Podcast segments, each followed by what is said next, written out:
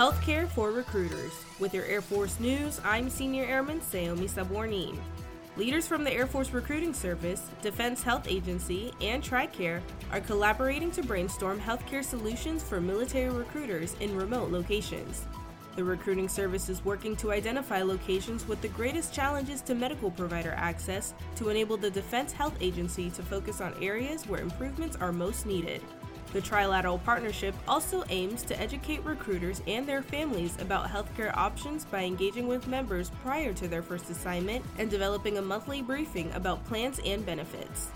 Brigadier General Christopher Amrine, Air Force Recruiting Service Commander, says with military recruitment being in the spotlight, improving access to care is more important now than ever before. That's today's Air Force News.